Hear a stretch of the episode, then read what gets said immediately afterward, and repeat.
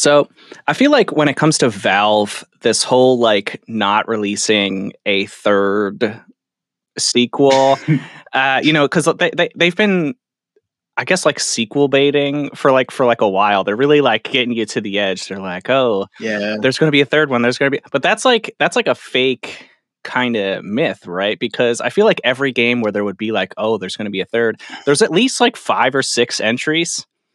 I mean, yeah, Half-Life is pretty bad with that. You got Half-Life 1, you got Half-Life 2, and then you got Half-Life 2-1, and then Half-Life 2-2, and then there's Half-Life Alex. Alex. Yeah, yeah. Yep. So, VR thing. So it's like, just put the fucking number on there, right? No, but none of them count as 3. Like, they just have to know which one counts as 3, I guess. Yeah, but that's like... Or they're afraid of that. That's like if I had a child and instead of naming him Steven Jr., I just named him Steven also. It's just like, no, like he's the second one. Like, you know what I mean? Steven 1.5. Exactly. Yeah, it's like, no. That's just the second one. It doesn't matter what you call him. Yeah. Anyway, so we're about to make a third entry in Team Fortress. Mm-hmm. You know, so Team Fortress, I shouldn't say third entry. We're about to make Team Fortress 3, I guess. We might call it something else. No. Now that you said it, it feels almost real. I'm so happy now. We might call it something else just to fit the line. But, you know, if they're I'm saying this or any other Valve game, if they're looking to make a 3, just fucking hire me to do it. You know? You know what I mean? No, that would be pretty nice. Yeah. They should have hired me.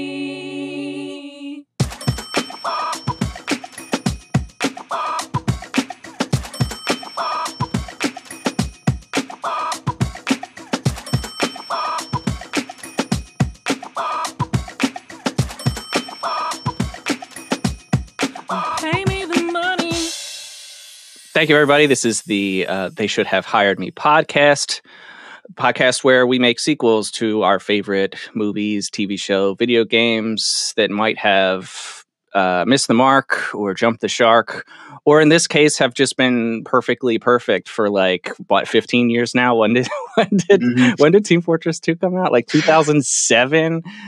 It was part of like a package that came with like Portal and it was the Orange Box. Yeah, right? Yeah. That was like sort of the package on the 360 and the PC. That was like Portal, Half-Life 2 Episode 1. So that's where they started that. And it was Team Fortress 2, but that was like the. But oh, wait, I'm just looking a lot. That came out when I was a child, and not only am I an adult, but I'm like getting to that like almost middle age adult. So yeah, it's been a while. It came out in October 9th, 2007. Yeah, that sounds right. I would have been still in high school. Some of the listeners haven't even been born at that point. So. Exactly. We're going way back. Anyway, my name is Steven. He, him, please. But you already know that because we've been sort of in the same musical space for almost as long as Team Fortress has been out. When did you start popping up? I know I started my band in 2006. Yeah, and I think we met you not very long after. You guys opened for like a band I was playing with at the time, I think. I think so. Either that or like we played at a similar show or I saw you guys at a show. It's one of those, and then, you know, it's one of those things. I bought like one of your shirts. I remember it's that. It's one of those things where you've always been around, so I don't really remember how I met you. Yeah. I think I've always just floated around like the Philly like music show scene. And, you know, we've been there too. Anyway, yeah. Strange person at the other end of this microphone. Who are you, and what is your history with Team Fortress?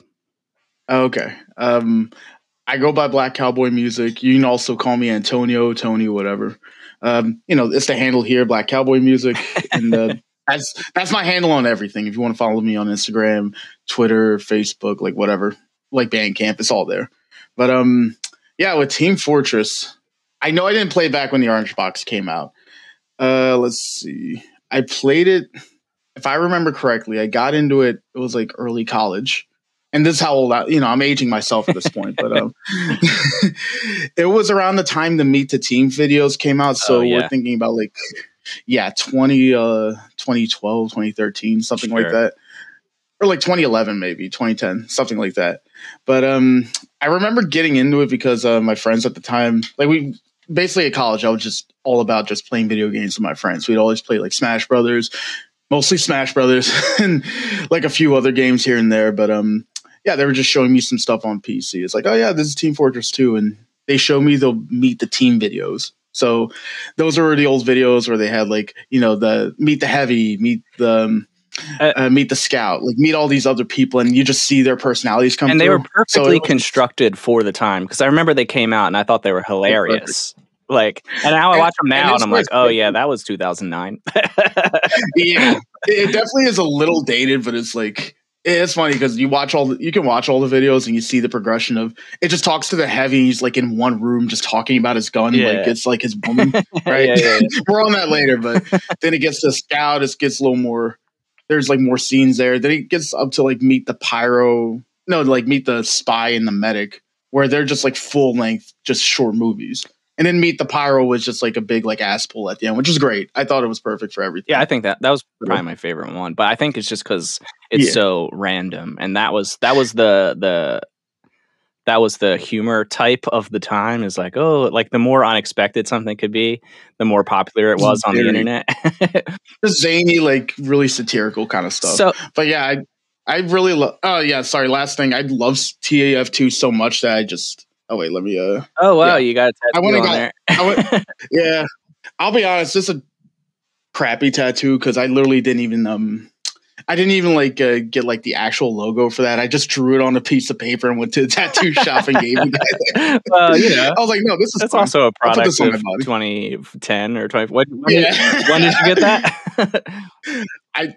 Probably like like 10 years ago. Like, about like 10 years right. ago. Just chalk it up to being a young adult or whatever. It actually doesn't look bad. This is an audio podcast, but if you could see it, it looks fine. I definitely want to get like more stuff done on it. So you know? I have ideas. So your first Team Fortress, was that Team Fortress 2, Team Fortress Classic, Team Fortress? Oh no, God forbid.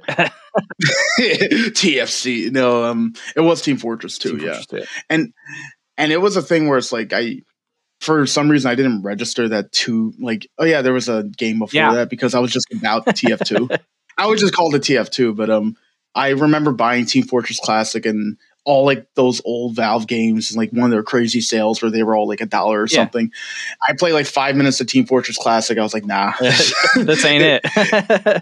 It's super ganky. There's a million bots on there, and the people who are there are just like, that's their job. They've just been doing so much that you can't even stand. That's what's tough with those like strictly online games is there's, you know, a group of core people who make that their identity, and therefore like it's almost like gate kept because the barrier for entry is just so high, not because the game is difficult, but just because they're super good and they have no patience for new people. That was the same with like Counter-Strike. I played that for like 20 hours like before, and I won like 2 games. Yeah. Because the people are just that good. I must admit, my history with like online, especially computer games, isn't very much. Just because, you know, it wasn't until maybe 5 years ago that I stopped using dial-up internet. Yeah. My family wasn't the most wealthy. I mean, we had the PlayStation, we had all that stuff, but as far as computer games go, I played Rollercoaster Tycoon, and that's about it, dude. No, Rollercoaster. That goes back though. That's a good one. But I did often go to friends' house, and you know they were that, especially my age group. Like I was growing up right around the time where that would have hit us, right when we wanted it to. You know what I mean? So whenever I would go to my friend's house, and we would get all the Xboxes linked up or whatever. Yeah, Team Fortress was one of the things. LAN party. Yeah. We do a LAN party. We play Halo, whatever. But Team Fortress was like a backup. As well as any sort of like online team game we would play. I think we played Left for Dead. What do you feel about it? Like, Left for Dead. Not too long after Left for Dead was up there. Yeah. But yeah, Team Fortress 2 was just, I think that was like the entry game. Even though there are 2 entries before that, that's almost the first one. Yeah, the development cycle was crazy because it's like after Team Fortress, like or Team Fortress Classic, I guess that was the second one that was like right before TF2. They said we're going to follow up with a new one, obviously, but if you look at old screenshots, it looks nothing like the way it looks now.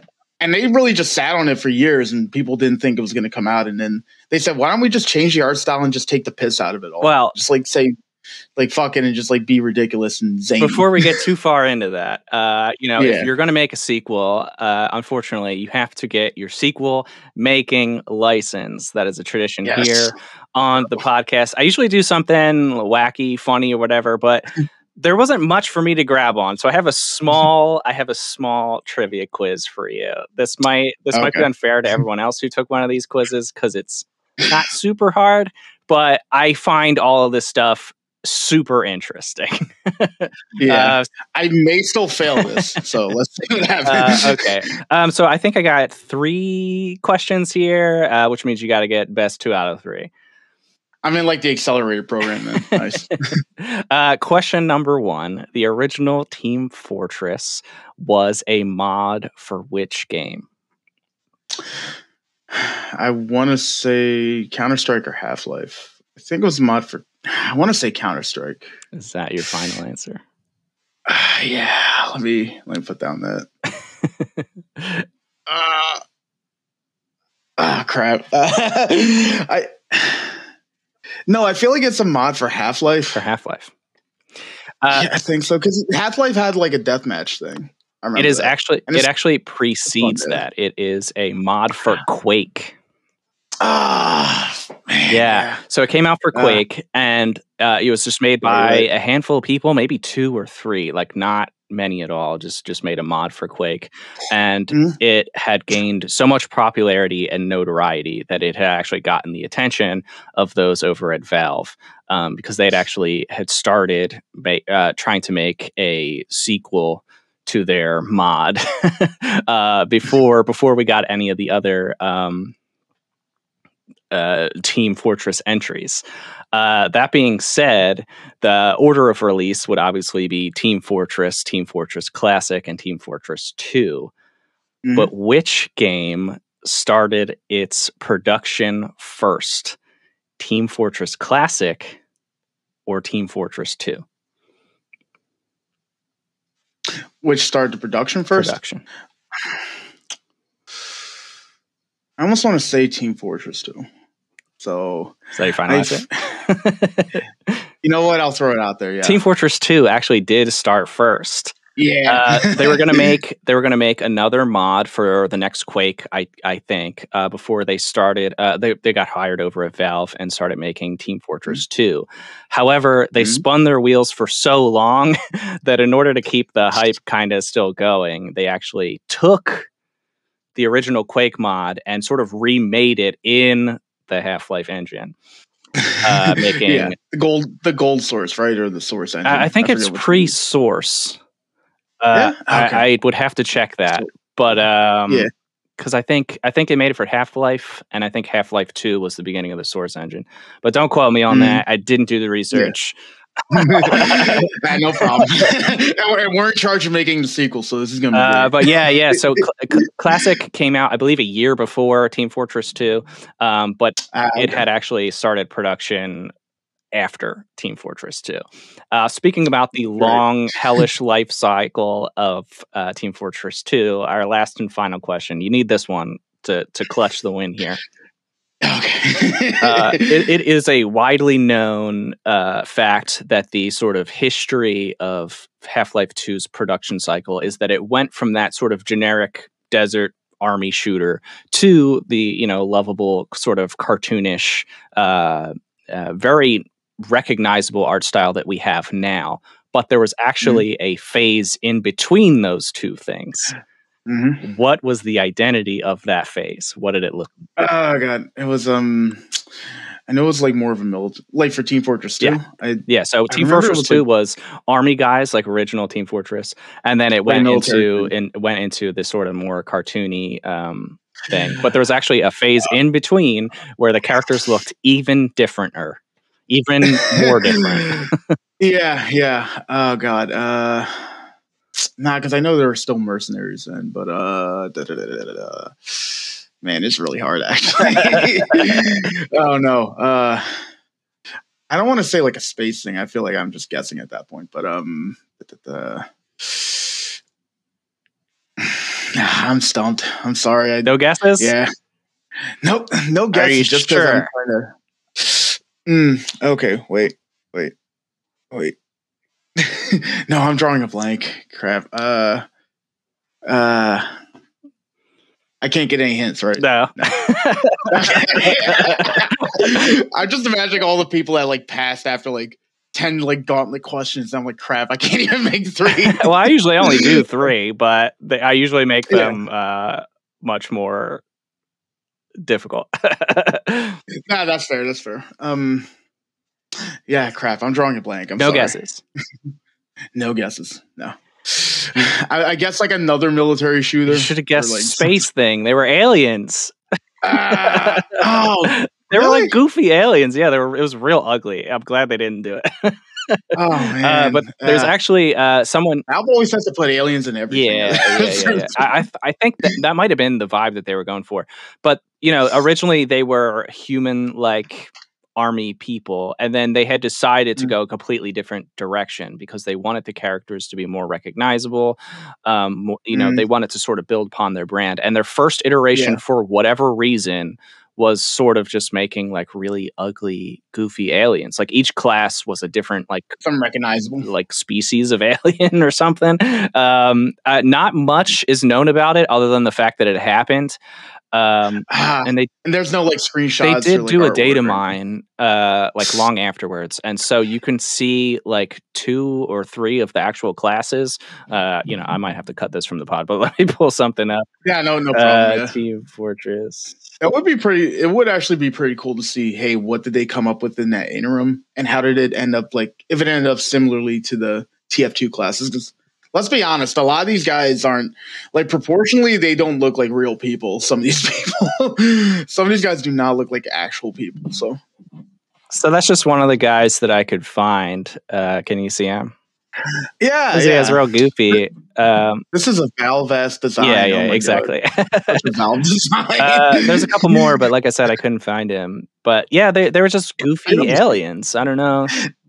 You know what it is? It's like it looks like goofy, but they were probably, if they kept that art style, it looks like super dark and like almost serious. But it probably would have been like a dead serious kind of story or whatever. Maybe. But I'm kind of glad they went the route that they did, because even though Team Fortress 2 came out way back when, you know, we're working on, I think, 15 years. The characters, like that game still looks great because I think when you go with a more stylistic art style, a more, you know, more interpretive, more stylish, it becomes more memorable. The games that were like hyper realistic back in 2007 are super dated now. They look like trash. Have you ever seen that like magazine thing? Because that makes me think. Have you ever seen that cover art from Unreal, like the first Unreal game, not Unreal Tournament, Unreal game? Yeah. And it says like this is an actual in-game screenshot. It's the most blocky crap you've ever seen. So it's like that realism. That's crazy. I had a PlayStation, and I remember like Shadow of the Colossus or something. Yeah, well, even before that, regular PlayStation. You know, Tomb Raider would come out, and you'd be like, "Oh my god, these cutscenes are unbelievable!" And now you look at them and you're like, "Oh, what is this Toy Story ass shit going on here?" It almost makes you. It makes you worry about like the remastering of things. Sometimes it's like Last of Us has had like 10 remasters already or something, which is so weird because it's a modern game, and the original Last of Us looks fine.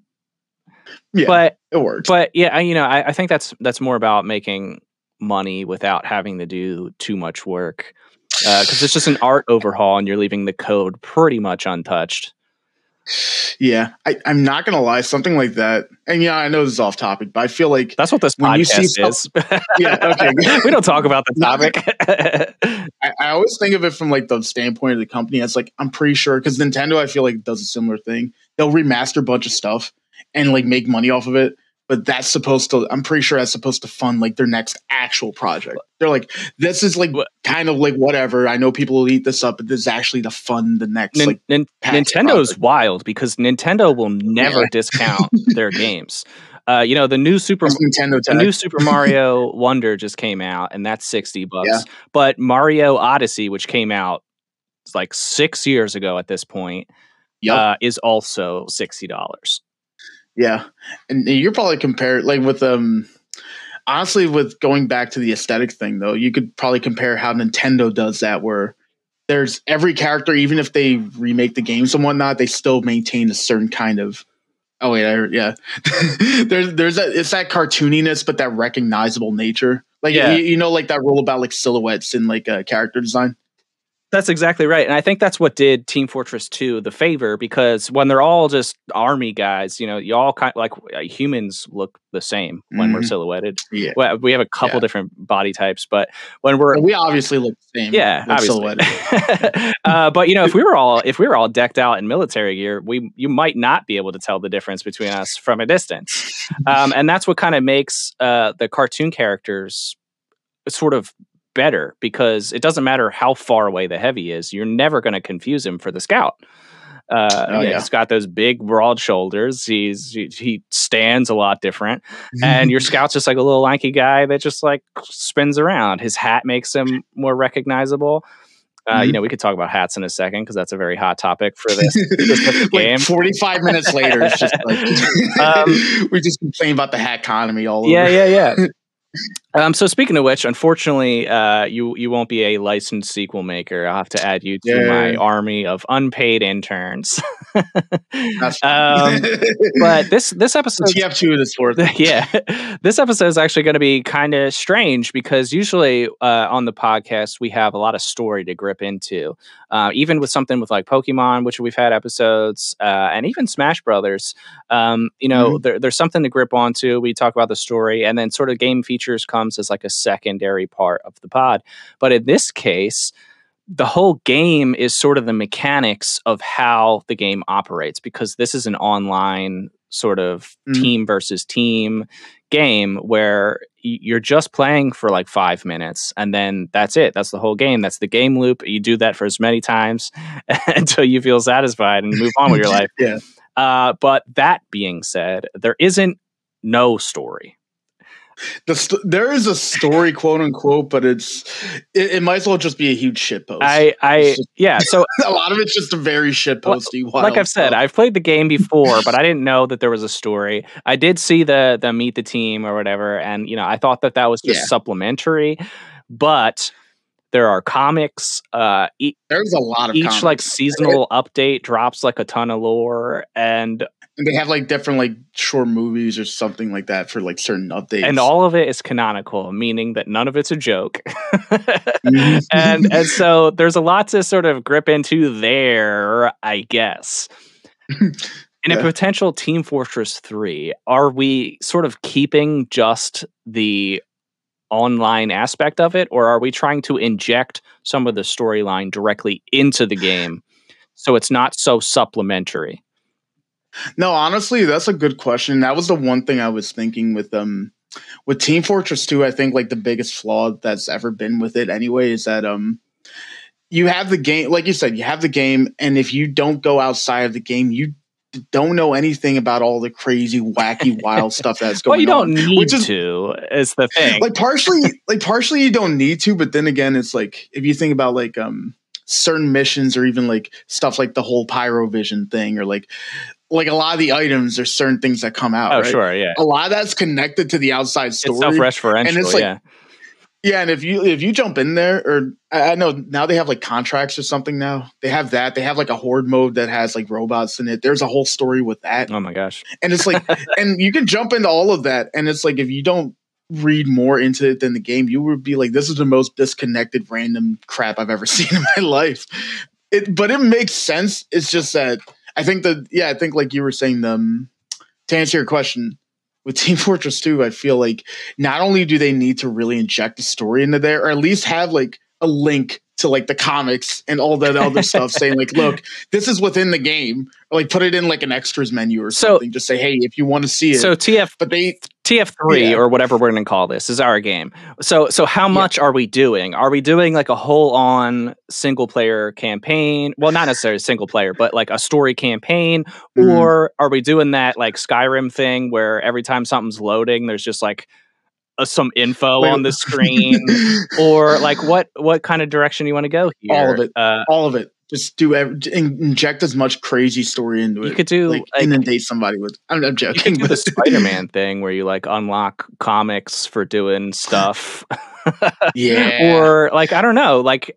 Or like you look at an item and like one of the characters talks about it, right? Okay. I know in the Spider-Man game they did. Yeah, that. Yeah. That's very modern game-ish, where there's like collectible items, and not only something to read, but like the character also comments on top of that. Yeah. They do need a tutorial, like a real tutorial, because if you ever the tutorial for TF2 is like actually terrible. Like the first one is like, oh, here's a soldier, there's a rocket launcher, aim at this thing, hit these targets, cool. I don't it's think like I ever Demo did Man has like it's they explain like 2 or 3 of the classes mechanics, right? And just throw you in like a bot match, like 2 bot matches, and that's it. Huh. And the thing, and I've this is where my nerdiness is right now. I've played like I think I've collectively like 1,300 hours of the game. Oh, okay. And trust me, it's like I've met people who have like they say like 1,000 hours is just like rookie numbers for a lot of people in TF2, because there's yeah. There's people who have 1,000 hours in like one class. Some people treat Team Fortress like a creed, like they go and they play every day for like religiously for several hours, and that's their whole life. But and it has a competitive scene too. Yeah, like, it's surprising. Yeah, you could say that about any of those online games, though. People make that their identity. Yeah, a better tutorial, something that incorporates everything, could be helpful, because you know they'll teach you stuff with the soldier, but they don't teach you how to like rocket jump. Well, that might be an interesting way to inject some story in as well. If you instead of making like a full-on campaign, whether you want to do that or not, you know, we can decide. But just having a sort of introductory thing that not only teaches you how to play the game, but sort of gives you a little bit of background on top of that, especially if you're doing a more in-depth tutorial. I think maybe if I had to guess, maybe the reason that they only do that is because they want you to get in online games as quickly as possible. So they just want you to do like the bare minimum and be like, here you go. But and you don't even have to really do that. You can honestly just install the game. And just jump. I've never done that. But you know, I like, what is this do? I was literally handed a controller and be like, okay, you could be whoever you want. I'm like, well, whoever's the easiest, and they're like, okay, you could be the scout, I guess. Because the meta says the scout is not the easiest. All right, well, you could talk to my friends about how. No, high level scout is actually dangerous. It's I guess the soldier, maybe, I don't know who's the most approachable probably from like the soldier. Noob. Yeah. Honestly, like maybe this, I think a lot of people end up doing sniper because they're like, oh, I play shooters, right? He's a guy, you know, he has a sniper rifle and an SMG. The SMG is trash. And the sniper rifle, you are dead still, and you are like the easiest moving target out there. Like, unless like you are that dude who can just like, you know, 360 no scope. Yeah. Because like you just got to get into scope mode, shoot, and then get out. That way you're not like a sitting duck. Yeah. And heavy is a tank too, so people try to think like, oh, a minigun, but like you'll go down easy if you don't know team mechanics and how to like flow through. Well, I mean, I will attest to that, because as soon as I played the scout and I'm like, okay, I kind of get the rules. Give me someone a little more interesting. Of course, you got to play the heavy, and I sucked. Yeah. It's like I'm so big. Like, how can you not shoot me? Yeah. No, you're the tank, and but that's what. I mean, Team Fortress is a very apt name, because the whole game sort of relies on everyone playing their role to the best of their ability. It's almost like an RPG kind of, where you have the different, like you have the healer class, and then you have the tank class, and each person is doing their own separate thing, but you have to do it in tandem.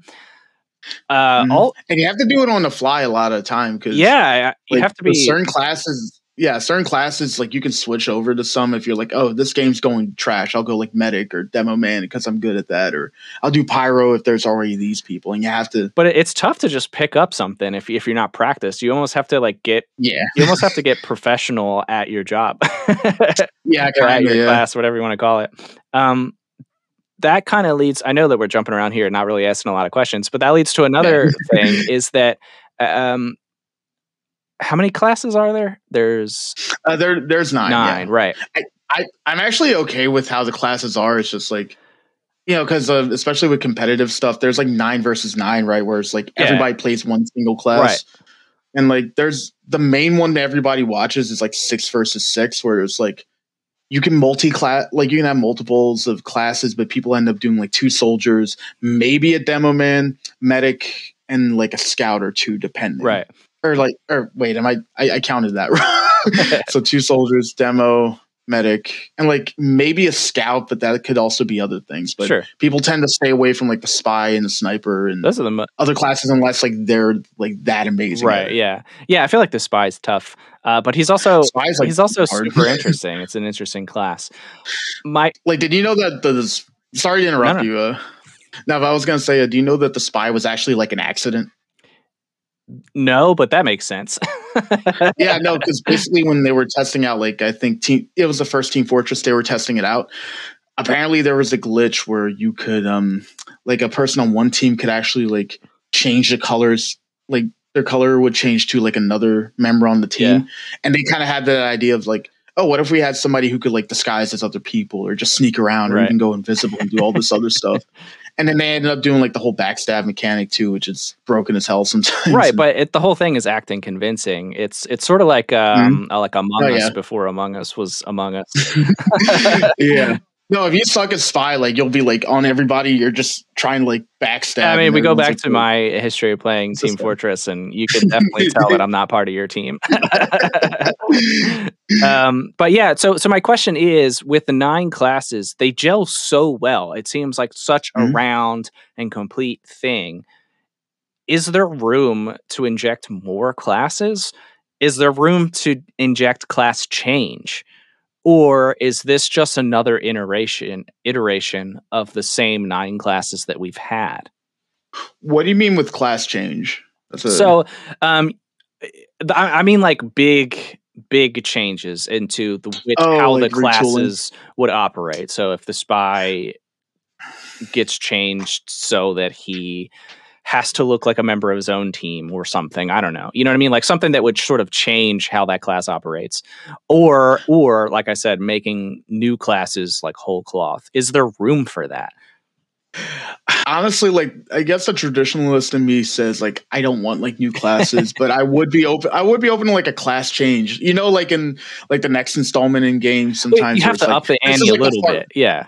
No, that's the thing. I feel like partially like the designs and the mechanics could change. Like it could be one of those like, oh, this is the future like apocalypse thing where like one of these guys like lost his like face or something. Sure. Like okay. That. So or like this guy has like a robot arm now. Well, the engineer has like it's kind of aesthetic stuff and story, but I think the classes could be retooled because it's been, you know, they've like nerfed and buffed people over so many years, and when especially on the online game, you can just unlock stuff like crazy. Uh-huh. Like if you play long enough, you just unlock weapons, and some weapons are like just better than the stock weapons. They try to say the side grades where it's like, oh yeah, no, this has this, but then it takes away this. But some weapons are just objectively like better. So you think it needs balancing, but is there any like whole cloth changes that you would make to certain classes? Like, is there abilities that are broken or that need to be retooled so that they're viable? I think for me, just because I'm like such a noob at it. Like when the like Demo Man or Soldier, when they're like rocket jumping or like sticky jumping and stuff, because you can do that with Demo Man. Maybe reduce the damage to the person or take that out. I think even like Pyro can do that if like you like, because the Pyro has like an air blast that can like shoot stuff back at you. Sure. And so, yeah, and there's like people who like make their whole thing about that. Some people can like rocket jump with that by like air blasting it in their direction, and it's ridiculous, but.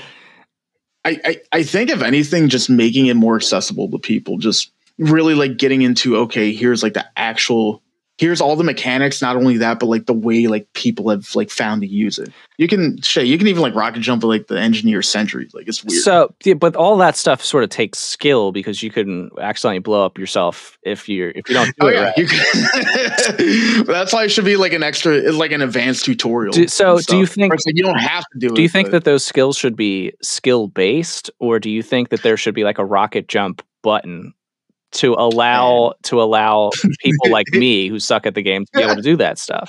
Because on one hand, that would be fun. On one hand, you know, you make it more accessible to more people, you get more new people to play, but on the other hand, that sort of lowers the skill ceiling because now you could just do that with seemingly no consequence. Honestly, that would be fun to have a rocket jump button, but yeah, I know like so many people are going to like lose their mind if like, we did that. Yeah. Yeah. I see that actually. There's a good question. I see that potentially doing more damage than good.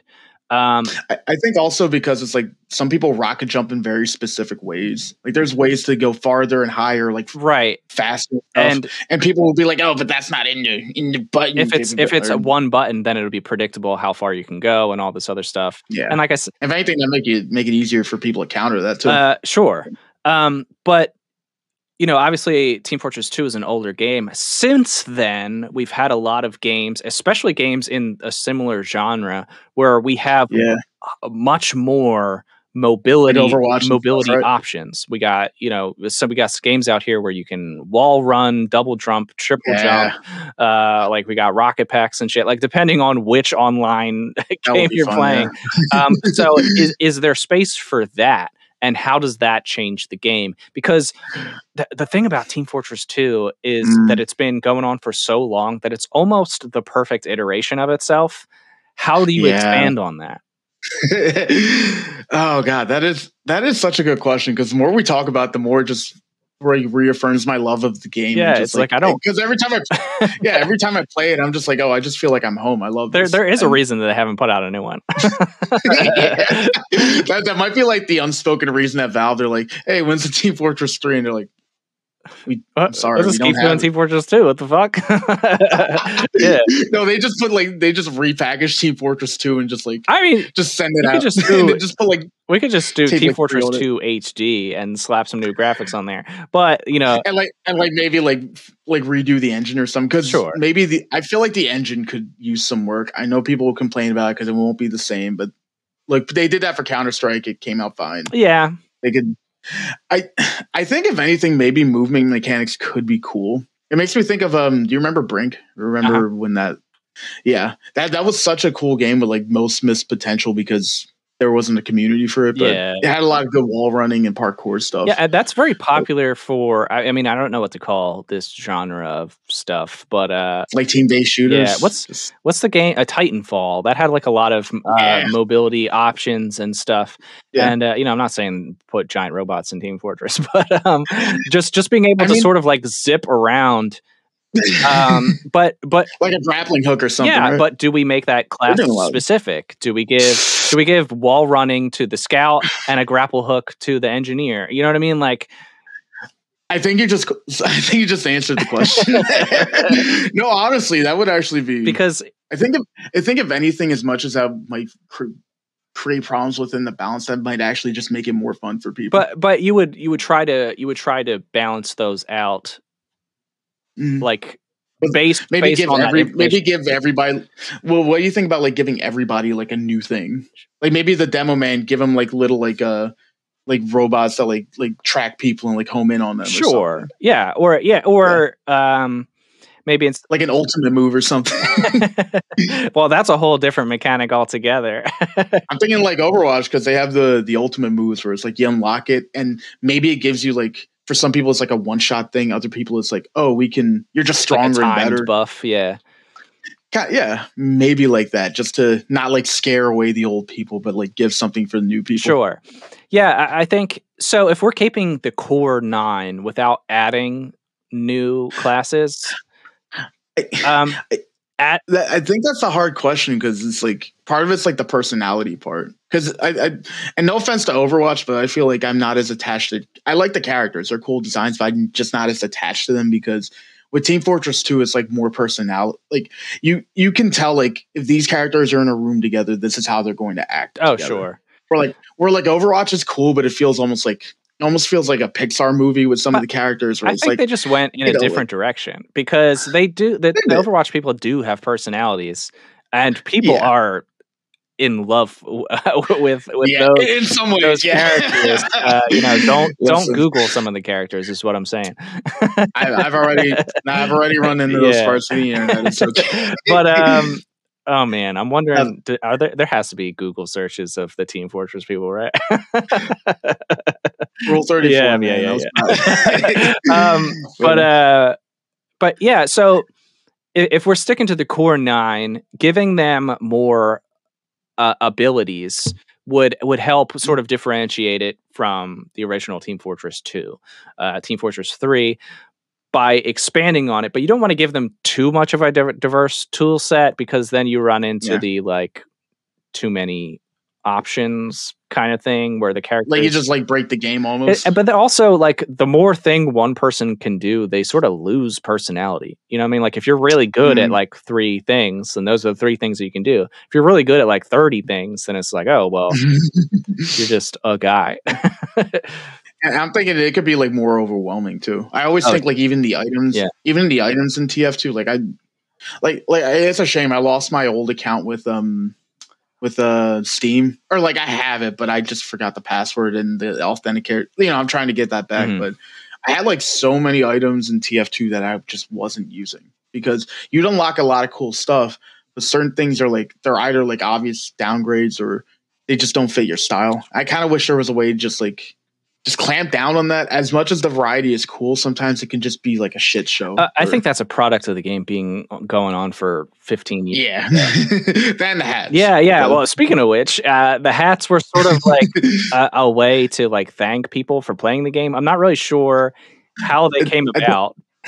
I think it started as like just regular cosmetics, and then certain items came out as like, oh, you bought this, here's like this hat. And I know even for like Mac users, and this is where, and I'm not going to lie, I might get into a whole tangent about the hat economy, because that's a thing. I don't even know if it's still a thing, but that was a big thing. Yeah. I believe it started, and you know, people were like trading hats for like different items or even other games and stuff like that. But where it really got big was when the Mac version of TF2 came out. Anybody who had Mac and like got TF2, you got these like earbuds, right? Yeah. And you were just like regular earbuds, and everybody could see you walking around in the game with it. Like an NFT, it's just tied to your account and everything. And you could still trade stuff, but after a while that became very rare, because eventually I think they just stopped the promotion. So there were only a set number of them in the whole game. Right.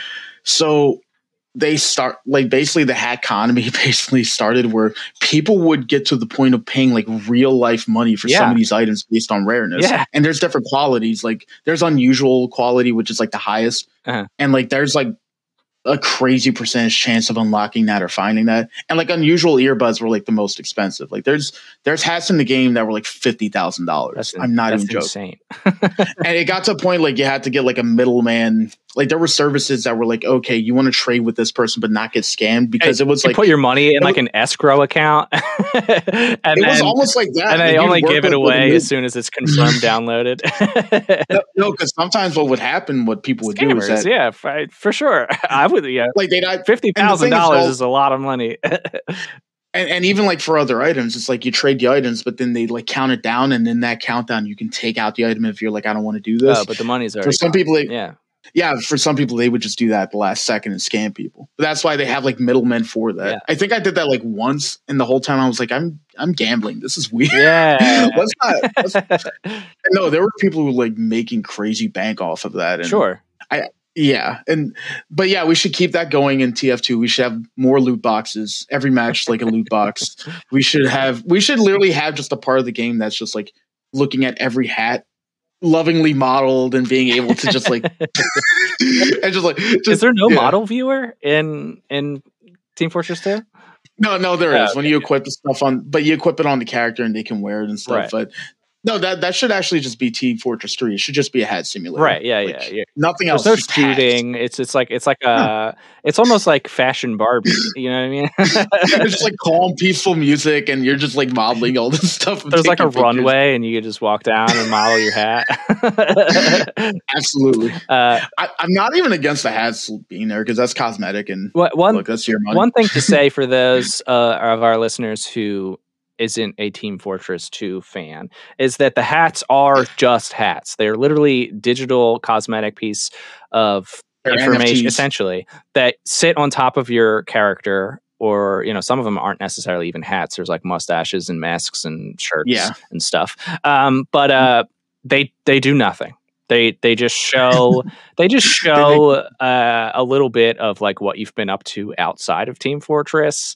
They just make you better at the game. What are you talking about? Or sometimes inside, because I think there's some that you unlock for. They have like holiday events. Yeah, they have holiday events and stuff. There's one for like most kills after the month or something. And I know for Christmas, like for a while they released like just the standard weapons, but with Christmas lights all around them. Yeah. And then those got like popular and rare. Yeah. And like I know they do that for Halloween too.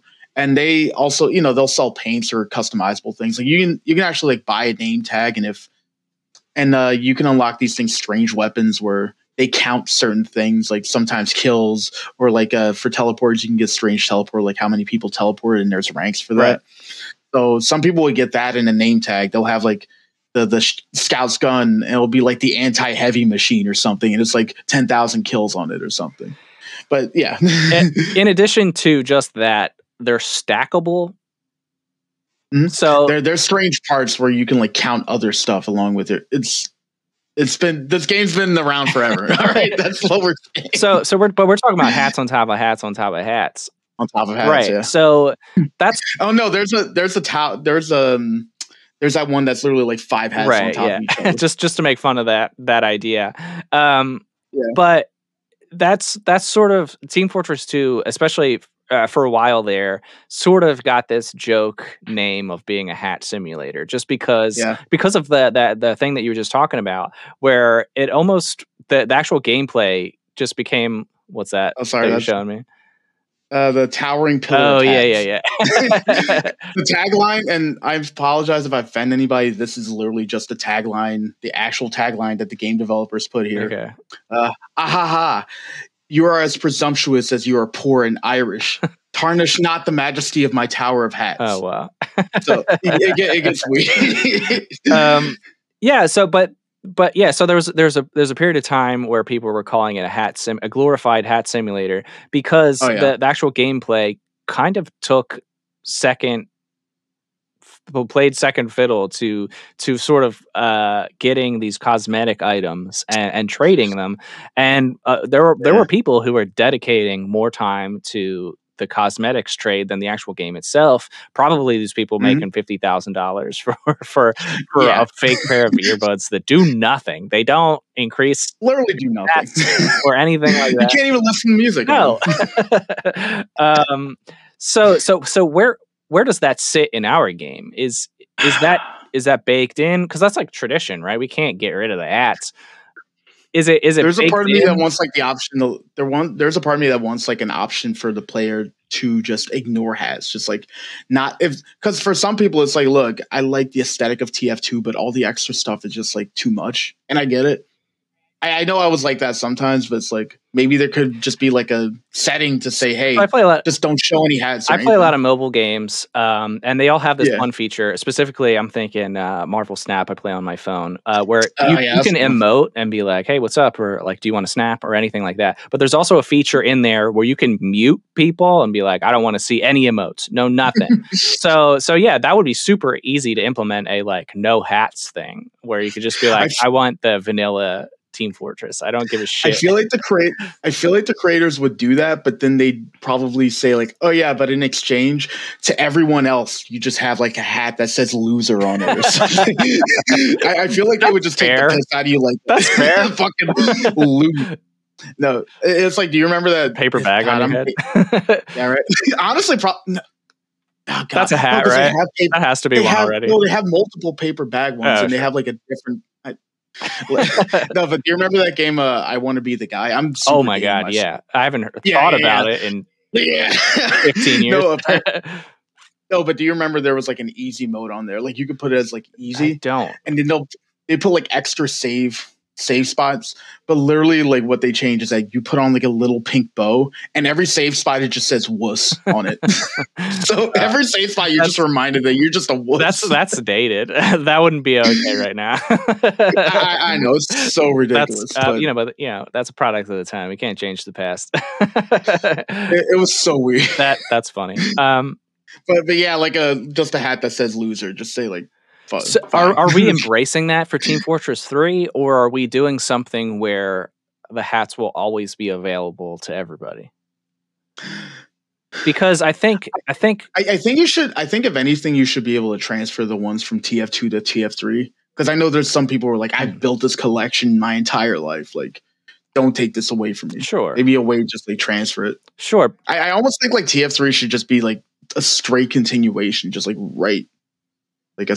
Almost like a Team Fortress 2.5 like or 2 episode pack, kind of. Yeah, like the Half-Life thing. Where so you're saying that you should be able to convert like your stats and stuff over, or just your cosmetics?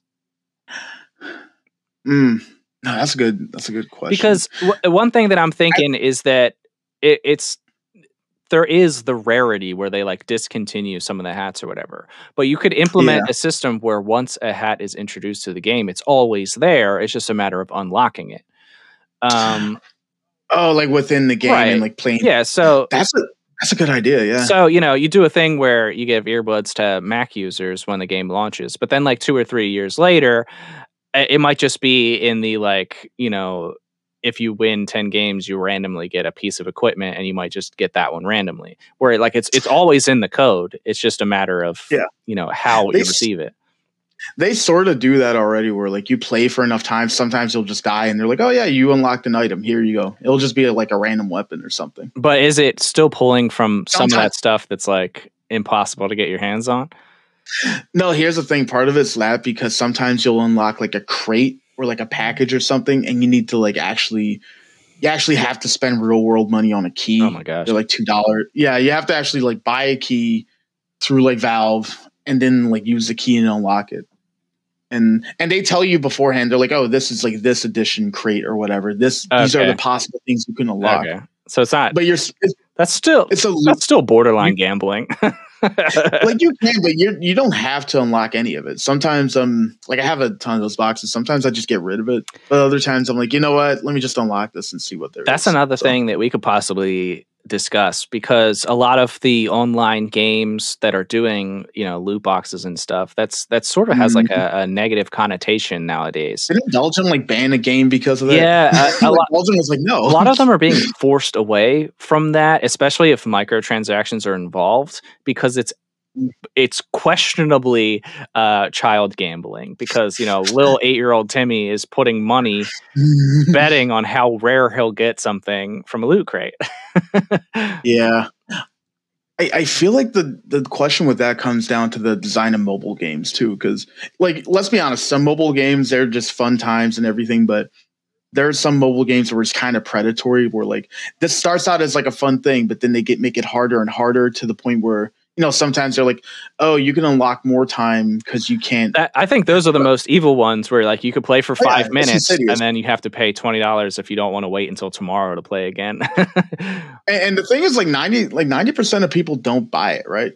But you know, they always call them like whales within that like service, right? Or like that industry. They're like, they need the person who's like, I'm down to like spend $100 a month. And on people this and do, just, which is why I'm quitting the podcast and I'm making a mobile game. Hey, go for it. No, that'll be Team Fortress 3. Yeah, there you go. It's just all microtransactions. You got to buy the game, but if you want controller support, you have to pay a microtransaction. Okay. If you want to be able to see the game, otherwise it's a black screen. Yeah. You got to buy things. Yeah, you can play. It'll just be black until you pay the premium visual fee. Oh god. To lock letters in the title of the game, you have to pay. It's going to be Wingdings until you buy the Times New Roman font. and even then, that's not the main font of the game. You have to unlock that. Oh no! But for real, how do you if especially because, you know, cosmetics are Team Fortress, they go hand in hand. How do you do for a lot of games? There's nothing wrong with that. And there's like cosmetics, guns and stuff. How do you do that without doing loot boxes, microtransaction. I mean, we can embrace that fully on because I'm all about making money, but you know, that's my evil podcast persona. But the actual Steve would be like, nah, that's dumb. Don't do that. Evil Steve is like already coding the twirling my mustache. I will say, and yeah, this just shows how much I played the damn game. There's a way to quote unquote smelt items and stuff you don't want. Okay. I don't know if you do it for the loot box, for the boxes. If you can, then that's the answer. You can smelt the item into certain types of metal and then combine the metal into other metal. And then you can basically, like, there's ways to make like certain items. The only annoying thing is like, I might be wrong on this. I think certain items cannot be tradable, or there's like a certain quality that you can't like unlock like certain special items like that. It would just be like, if you want like this kind of gun for the scout, but haven't unlocked it. We have enough like ancillary crap that you're like, you know what, I can just get rid of all of this, smelt that, and they have like a little recipe on there, and you can just like get the gun that you want. Sure, that's a way that they do it, but it's like I feel like most people don't, because sometimes it just takes too long to do that whole thing. Yeah, it's like having to figure out the recipe. Like, you know, they have the recipe, but it's having to do all that, like smelt it again and again, and then put all the metal together and do all that. What if we just take out the middleman, where you would sell the shit you don't want for currency, yeah, and then use the currency to buy whatever it is that you do want? Honestly, yeah. I feel like that could probably be the way, but nah, Valve needs to make it complicated. We got to make it complicated. Well, I mean, that sort of ties into the bullshit story that we were alluding to earlier, right? Because let's dive right into that mess. The lore. Yeah. So there's a guy. He has a successful business. He has 3 sons. One of the sons is like a mutant or something. It's like he's super sickly, and they had to like hook him up to a machine to survive and everything. And it runs off. Did I read? He learned to speak in the womb. Did I read that? I believe. Are you talking about like? Did I read? So he got kidnapped by eagles. Oh no! Yeah. That's okay. So wait, let's start like the other 2 brothers first, like Blutarch and Redmond. Yeah. Of course. Because you got the red and the blue team. Yeah, no, that's not on the nose or anything. and red actually stands for reliable excavation and demolition, right. And blue BLU stands for Builders League United. Right. And of course, and I believe red is owned by Redmond Blutarch, and blue is owned by Blutarch. No, Redmond Mann, M-A-N-N, and blue is owned by Blutarch Mann. Of course. Like the worst names. Yeah. Because it wasn't enough that his name's Blutarch, but he owns a company named Blue, and their uniforms are indeed the color blue. Yeah. And apparently they're like Builders League United, but literally it's just like a cover-up for mercenary shit. Sure. Because they're... Dad, owner of the successful company, bought some land that was useless. Yeah, it was like crappy land. It's like just gravel and just crappy, and like unusable land for some reason. No, he's like, you both have been just like the worst sons. You cannot get along, so I'm gonna give this land to both of you to work it out. And then he just dies and leaves him like that, right? But then, which is great. But then they're like, no, I'm not getting along with you. And then, but then they war for years, so long that they have to hire a guy to build an artificial living machine. Which I believe is either the engineer or the engineer's father. Yeah. I believe it was the original guy who created it and then died. And then his grandson is the one who came back and perfected it. So yeah, there's some weird lineage there. The grandson is then the modern... the modern engineer. Or is he the engineer from Team Fortress Classic? I don't remember. That's a good question, because because there's a whole thing in the storyline. Yeah, we were so prepared for this. There's a whole thing in the storyline where they meet like the original Team Fortress Classic people. Yeah. So, long story short, if you read the comics or like watch the stuff, it is based on the red team. Like it just kind of follows them. They don't entirely explain like why. Like the other team always has like exact doubles or copies of them. Yeah. Right. They just don't like talk about it all, but story wise, they follow the red team. Yeah. But then later on they meet like the Team Fortress Classic people. It's like a whole thing. And that's like actually near, like, that's one of the arcs. Like that's like the last arc that they went through that was like like crazy. A lot, like at least like two people died and came back. Like it's stuff like that. And and so like yeah, the Team Fortress Classic people, they're different mercenaries. They're just like different old school mercenaries and everything. But yeah, there's them.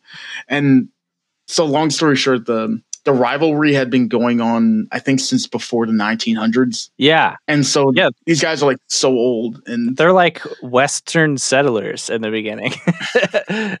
Oh yeah, they are. No, like there's a ton of revisionist history in TF2. Like they say like, I think there's like a little adage in one of the comics that says like, it talks about rocket jumping. It's like before stairs were invented in like 17, blah, blah, blah. Yeah. People used to rocket jump up to the second floor.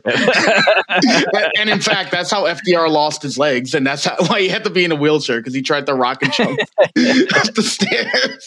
Yeah. Like, as if that was as if creating rockets was less complicated than making steps. No, it's just stairs. Yeah. Yeah.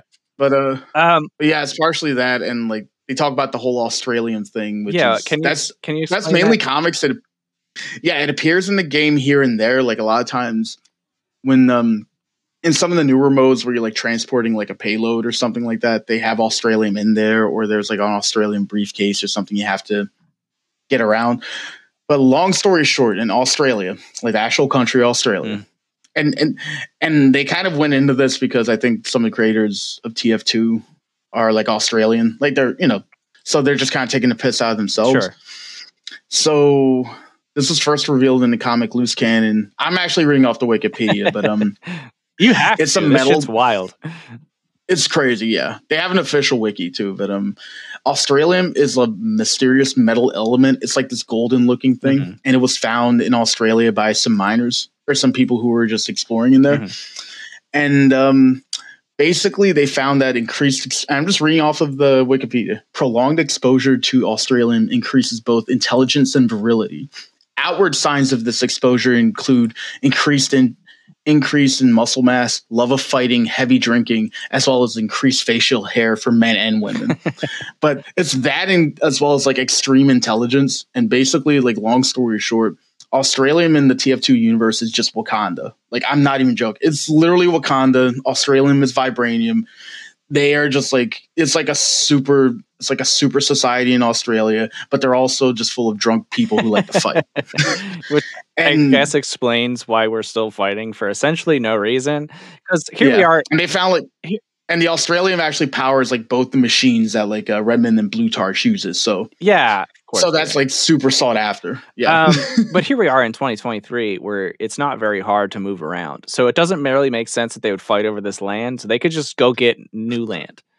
And like, it's not like they don't have the money, because they got, it's the principle of that. They got rockets, they got fucking guns, they got machines that make machines. I think if anything, it's like less about like the land. It's more about just like this really, really petty rivalry between these two brothers, and like neither of them is willing to just let go or stop fighting. But now we have a built-in excuse because it's drug fueled, right? And there's only a certain amount of Australium in the world and stuff like that. And they're being corrupted into being aggressive because of quote unquote side effects. Yeah, yeah. So and then you mentioned like their other brother who was like their strange brother they didn't know about, who was raised by eagles. Kidnapped and raised by eagles. Yeah.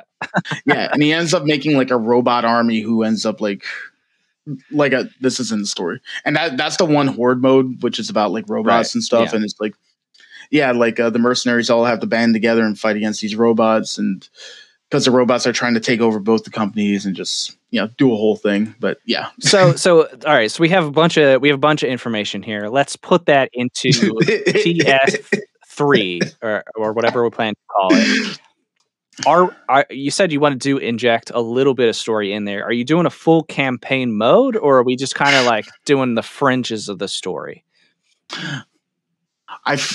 I feel like Barmy would be down for a campaign mode, but also within the multiplayer if you want. Like maybe just like if you want to go through a campaign, you could still play multiplayer games, but like before every game like you like watch a video, and then you just get dropped into a multiplayer match.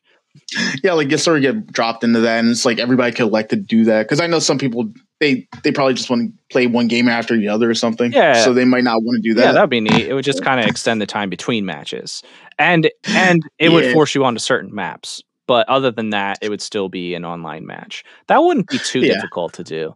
But obviously, it would probably be on the smaller end where it would be like maybe 10 matches total and just kind of get you into sort of like the story, because obviously you're going to want to do seasons and all this other stuff. So it's just going to be the base story of how we've gotten from Team Fortress 2 to Team Fortress 3. Yeah, it would be very silly, and they need to make it just sillier. You still want to do the whole cosmetic thing, so we're still doing hats, but how are we getting them? Are you getting them through the traditional way that they're doing now, through various seasonal drops as well as like promotions and stuff, or are they baked into the game? Like between the two, that's a good question. I think partially baked. I think just because of the way this stuff is built, like partially baked into the game, but the other part could be what do you call it? Partially baked into the game, but maybe certain things are promotional. I think if anything, maybe just reducing some of the crates, unless like either reducing the crates or just having something where you could just like trade those in or do something with them instead of letting them sit there, like deleting them. Okay. So do you like the sort of random aspect of it, or would you much rather there be like a store? Oh no, they do have a store for certain things. I do know that, but I think like the ones with like certain qualities, cause it's like unusual quality, this or that quality. Because like, what you could do, certain things have to be unlocked. What you could do instead of like randomly getting assigned stuff and then having this whole gambling aspect of it is that everyone can have essentially the same store each day, where like the store will have 10 hats and then the next day there'll be different hats. So there's still that sort of like, you know, if this is the one that I want, like I have to work for it today because I'm not sure when it'll come back. It will come back. I'm not sure when. Yeah, but sometimes you have to just like hope that that's like your day or that you have everything there. Right. I mean, that's not a bad idea. I think if anything, that could maybe keep everything under control where it's not like all over the place or it feels so random. Right. What else? We basically said that we are keeping the 9 core, like roles, but we do want to sort of inject a little bit of life in there. We're talking about some mobility options. You did say that there were certain things that need to be fixed. Did you have anything off the top of your head as to what that might be? You said the guns are sort of broke, like the gun system's broken. Like how do you go about fixing that? I wouldn't say it's completely broken. It's like certain guns, it's just like most people don't really use. But then again, I'm also thinking about like, look, everybody's going to use like one thing or another, especially if they're trying to be trolls. If they're like, oh yeah, I can just do this goofy stuff. Honestly, in terms of just, I hate to say it because it's like, I do really love a lot of the mechanics and they have thought of a lot of different ways to play every class. Yeah. I'd say just reduce like a self damage for certain things. Like, I know like, mainly like the engineer, demo man, soldier, like people who like basically get damaged by their own like weapons and stuff. Right. Yeah. Just because I'm stupid like that. And I know they have like the med kits. I think it would be dumb if they had like regenerating health. I don't think that would. Yeah. That would. Well, I mean, you still regenerate after you die. I mean, that's after you die, and then you get pushed back to like your spawn. Yeah, which I think is fine, because if your health regenerated as you like ran around or whatever, then that would kind of make that useless. You know what? I think certain maps, because I'm thinking of the capture the flag maps. Like, there's a big thing with the one map 2 Fort. That's like the one that's been there forever. Right. Those maps, sometimes you could be there for like an hour and nothing happens because. Because it's like it's such a back and forth, and eventually people just like camp in the one spot and kill anybody that moves in there, right. So nobody can access that unless they really push. And half the time, for the way some of these maps are just built, I think if anything, if there's such a stalemate, they really should clamp down on just saying like, okay, you have this much time to get it together because we're not going to be here for like 2 hours right. and like not so putting a hard limit on the matches. You think? Yeah, and I know certain matches will go a little longer. Like sometimes a payload match, like you know, you have a countdown for that, but every time you reach a checkpoint, you get more time added. But sometimes it's like the time added gets like it's either too much or too little. So there's different kinds of timers and stuff, because you could have a hard limit where if the countdown reaches zero, it's just like, oh, tie match or no winners or whatever. But then you also have that sort of battle royale Fortnite thing where you're sort of forced to play the game, like, because, you know, there's a damaging wall that, like, if you're outside the playable area, and as the playable area gets smaller, obviously it's much easier to shoot and get shot.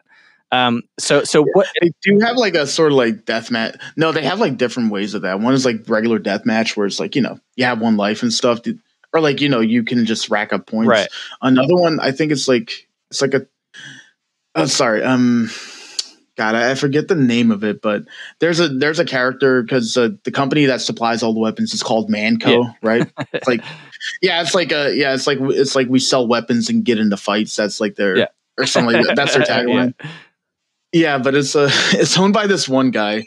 Oh God, and like this one guy just basically is like this like shirtless Australian dude who like just like fights and just does crazy shit all the time. Think of a, hold on. God, why am I? I'm sorry, I'm blanking on it. But there's like a mode where you can basically Saxton Hale. Yeah, okay. He's the president and CEO of and he has like his own comics in the whole universe. Like I think like the one time you see him, he's like fighting a bear on an airplane, and he's just like jumping out of the airplane. No, it's like straight man shit. Yeah, awesome dude. But like there's a mode where like you play as him, and there's like 25 other players, and they all have to kill you, but you're like super strong. You have a ton of health and shit, and okay, you regenerate. Although part of me is like, wait, that's like a mod that people put in. There's a lot of like modded like modes and stuff in the game. Yeah. But wait, what was the question? Basically, I don't know. Basically, where I'm trying to, like, mechanics. Stuff. Yeah, I'm trying to figure out like how so you're saying that there's an issue with some of the modes, for example capture the flag, where the stalemate can go on too long, but one of the things you can counteract that is with some sort of timer. And I'm asking, like, how do we implement the timer? Is it just a number that when it's like zero the game's over, or is there some sort of physical thing forcing you to play the game, because sort of like, you know, camping is an issue in any shooter game. Yeah. How do we get rid of that? How do we force people to actually engage with the game mode that they're playing?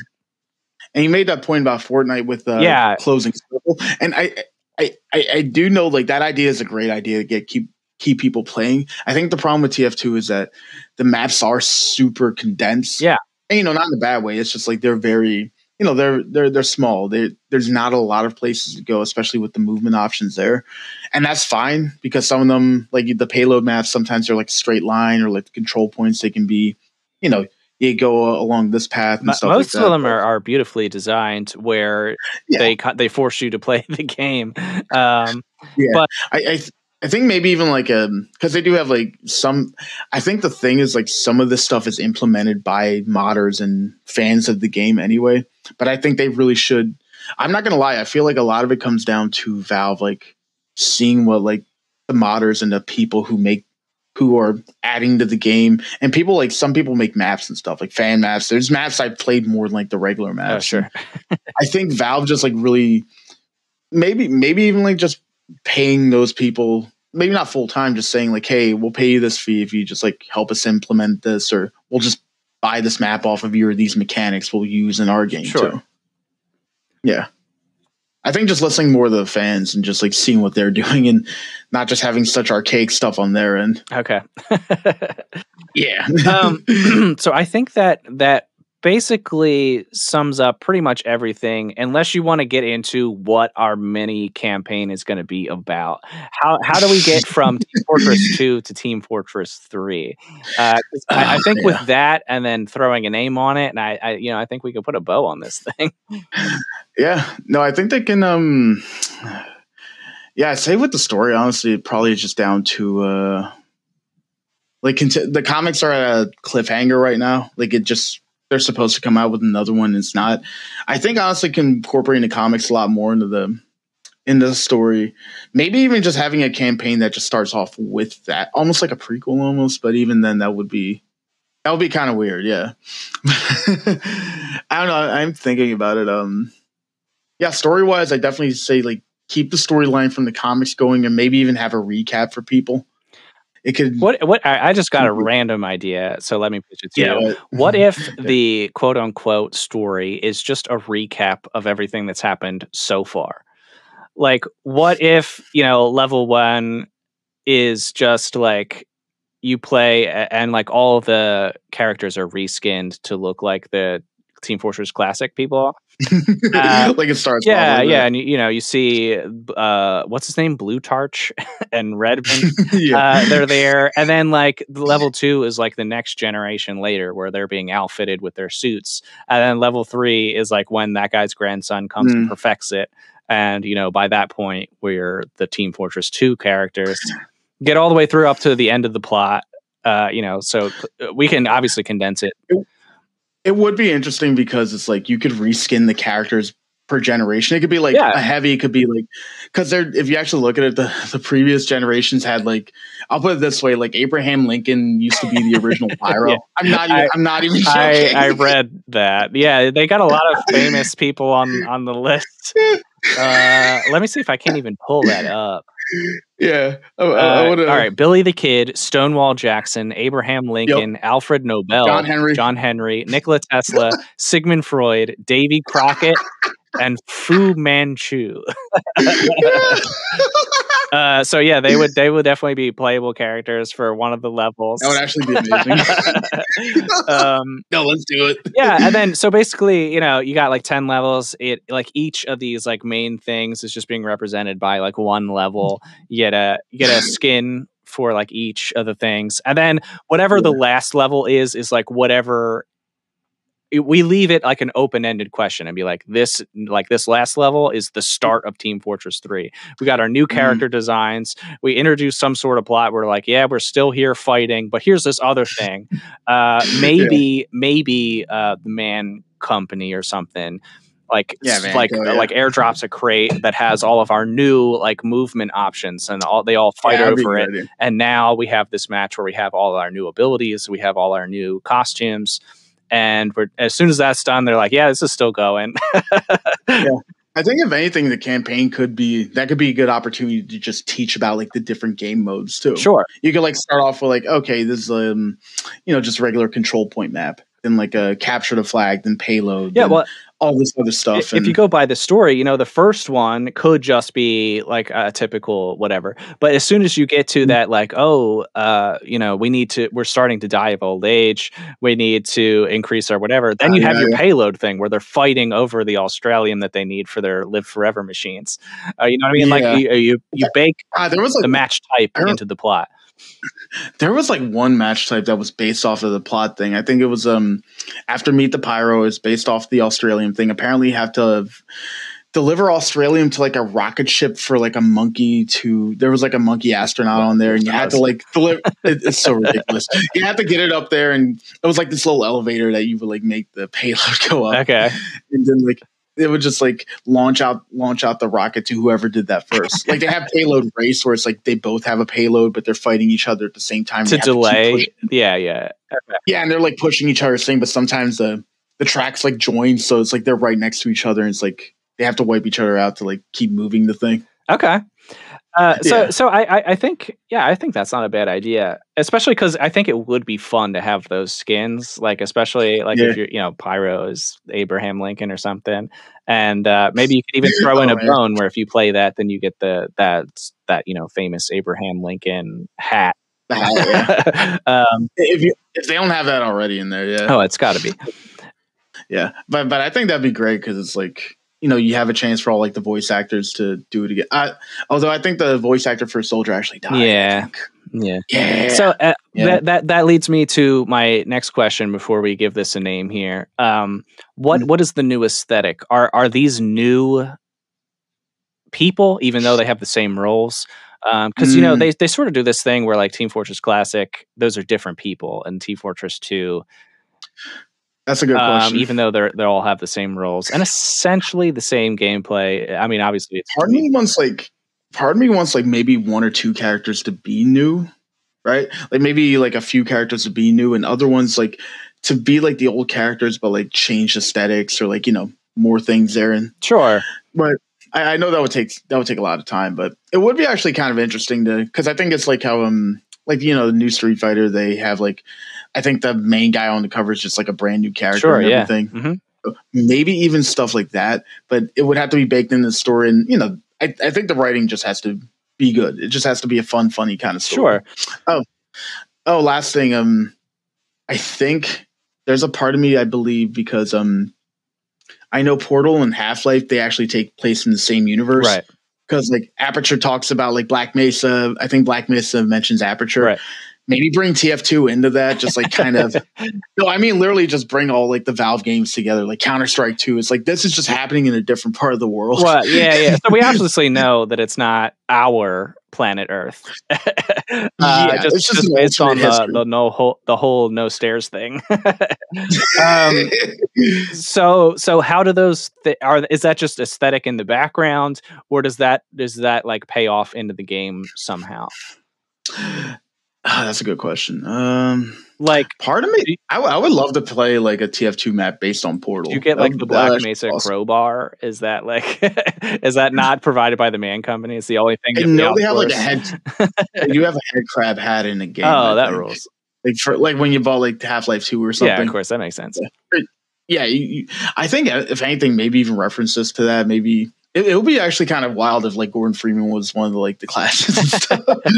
I think even that, yeah, that would actually be interesting. I don't know what class you could add game modes where like maybe there's like a gravity gun and one person can pick that up, yeah, and use that. I feel like you had a deathmatch that was like that. You could get the gravity. It was bad because it was super overpowered. Yeah, I don't know how that would. It would just be chaos, which I guess could be fun, but I don't know how that would be like.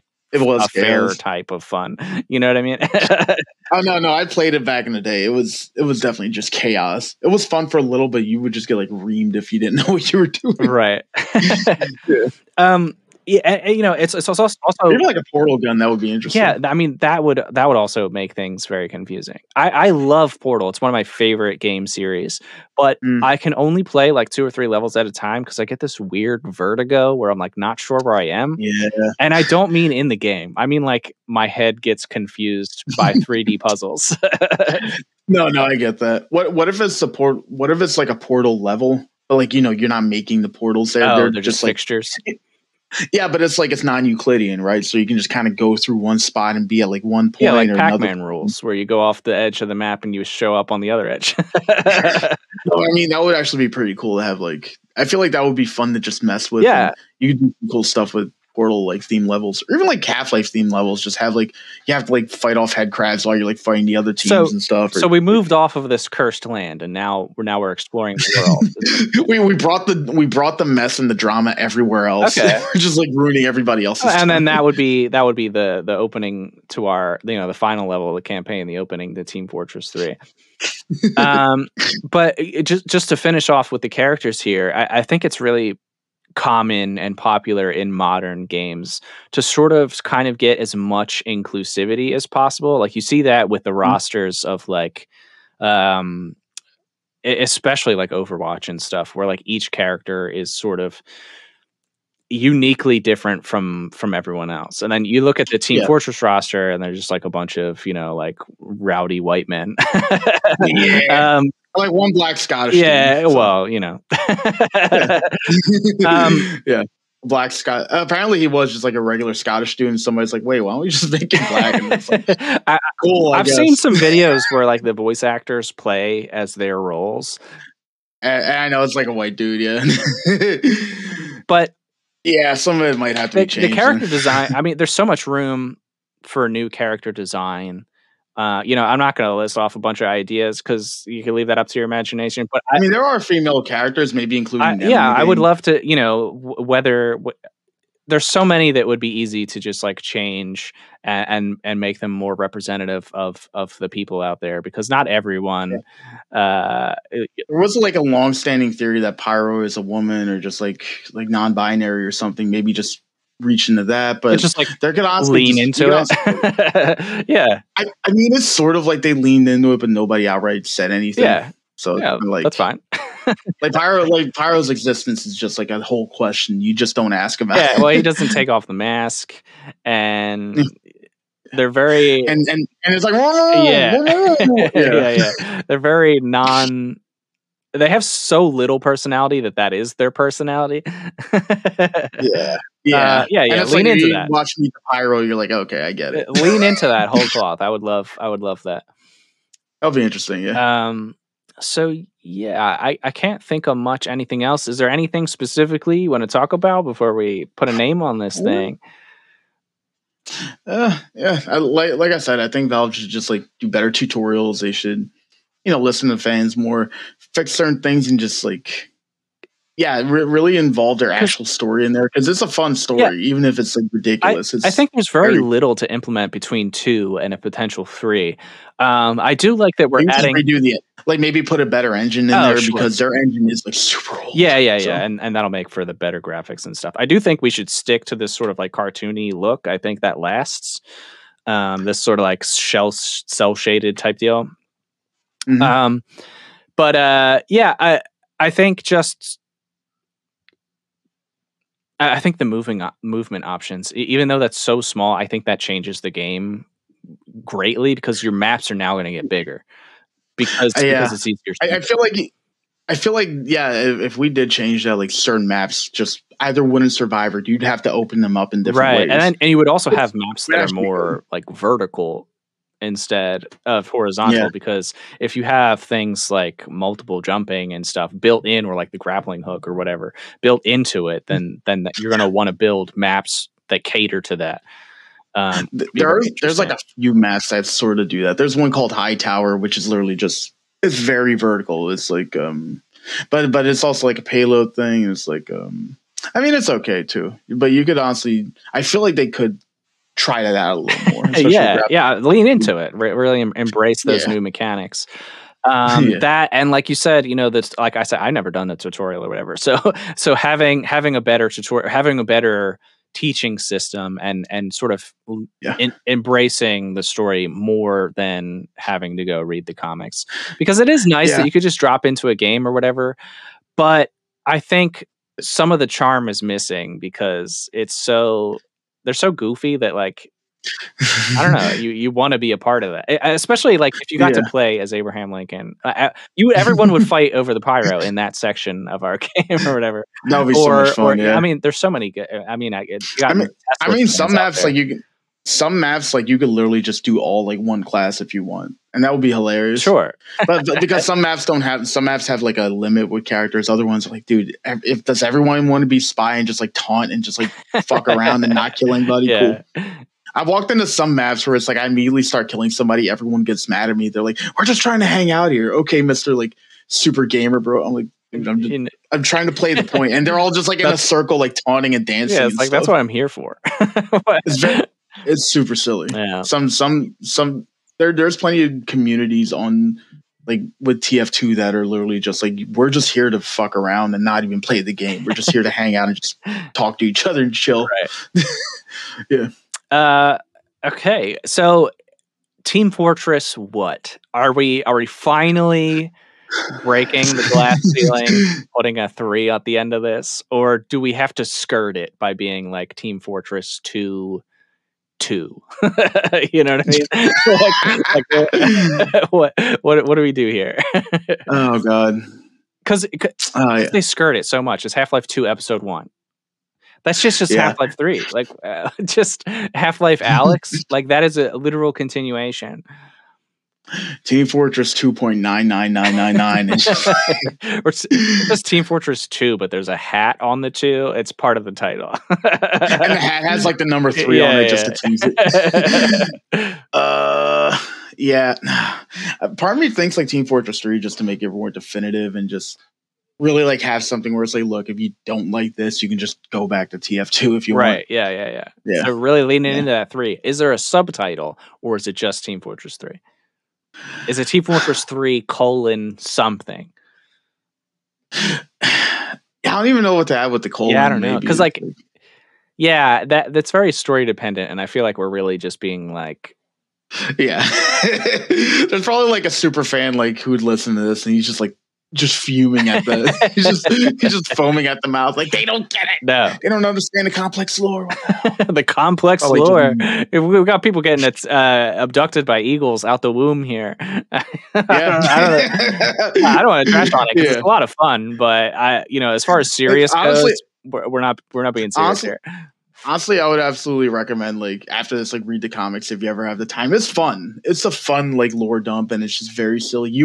What's funny is, like, it's so satirical and dumb, but you actually get involved and invested in the characters because it does get into more stuff. Like, it's got very, like old spy movie kind of thing going on where it's like a spoof of, like, those types of things. Honestly, I honestly compared in some ways like the Venture Brothers. Yeah. Like that kind of it started out as like taking the piss of like 60s culture and advertisement, but then became its own thing. And it's like every character has a complex backstory. Like Soldier, apparently, like he fought in World War II, but like it was after the war was over and he personally like killed like 20 Germans or something like that. But it was like after the war was over. The thing is though that like the Demo Man's roommate is like an evil wizard that they fight with sometimes. The writers who write the story don't take it seriously, but the characters in the story take everything ultra serious, which is a fun dynamic. I remember, and I guess small spoiler and stuff, because there's like a whole there was a whole thing where they were thinking like because Scout didn't know who his father was, and some of the characters would taunt him, but there was this whole idea that the spy was actually Scout's dad, right? And it's like that was sort of like a joke thing because it's like it was like, you know, Spy just got around anyway, and it's like, oh yeah, he's Scout's dad too. But I think there's actually a moment in the comic, and do you care if I spoil it or no? Go ahead. I'll put as a listener, this is your spoiler warning. Yeah, there's a part in the comic where like the Scout actually dies. He gets like shot, right? He just like gets shot immediately, and I think like he does come back. It's a whole thing. He actually meets God. And he's like, "Yo, man, you're not supposed to be here yet." And it's like it's a whole like funny, goofy thing. But it's like I think like Spy's like holding him and like cradling him. He's like, "Man, you know, I've always been proud of you, Jeremy." I was like, "What the fuck?" Like it actually like it's actual like weirdly serious moments like that, or moments where you're like yeah, all these characters they have families and people they care about. Like Heavy's got like. You know, Heavy's got like all this family in Russia. Or in Siberia, he sends money to, and he protects them with like his life. And his sisters are just as like crazy as he is.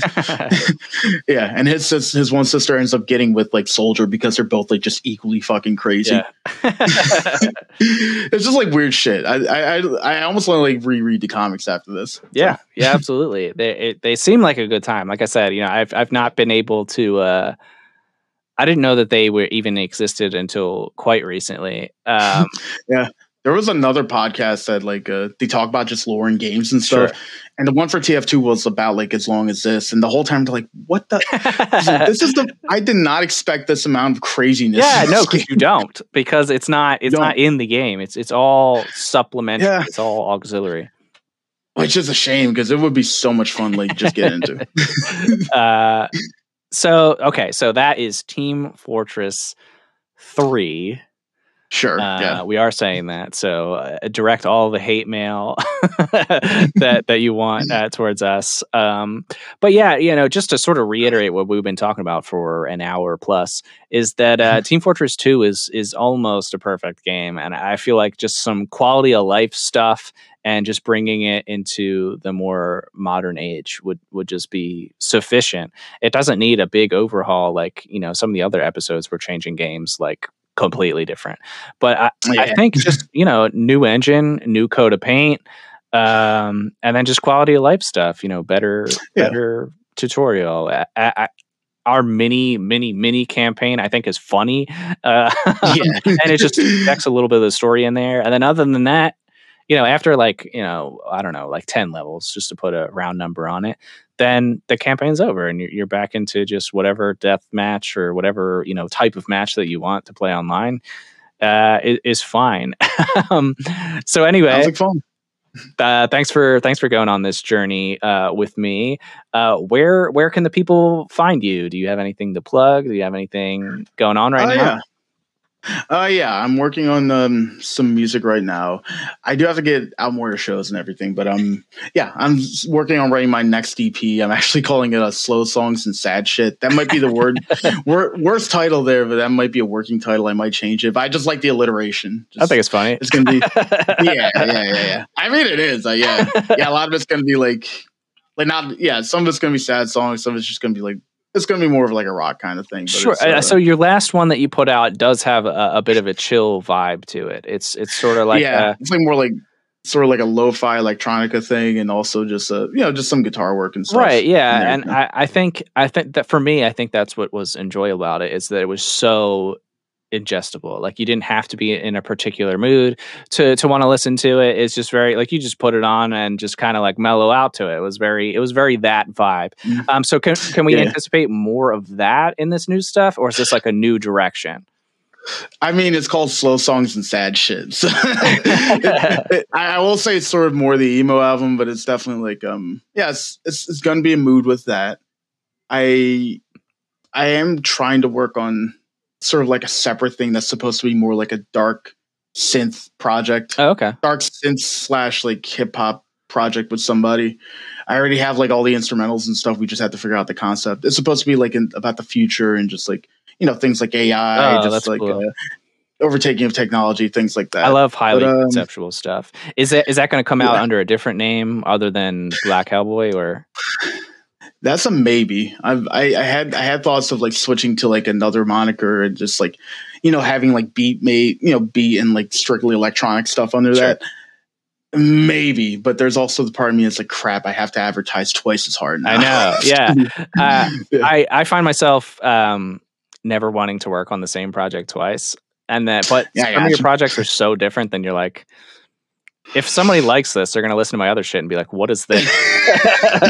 Yeah. But right now, like, the number one song on Spotify is featuring this one guy. Like, Dave Socozy, he advertises super well. Uh-huh. But everybody listens to that. And, like, the next few songs that are, like, the top songs are all, like, just, like, more, like, alternative rock things. Sure. It's completely different. And so I know some people are like, wait, what the hell is this? But, I don't know. I just try to make good songs. That's why I think I personally have tried to just embrace that and be like, I'm not the gothic opera guy. I'm not the chiptune guy.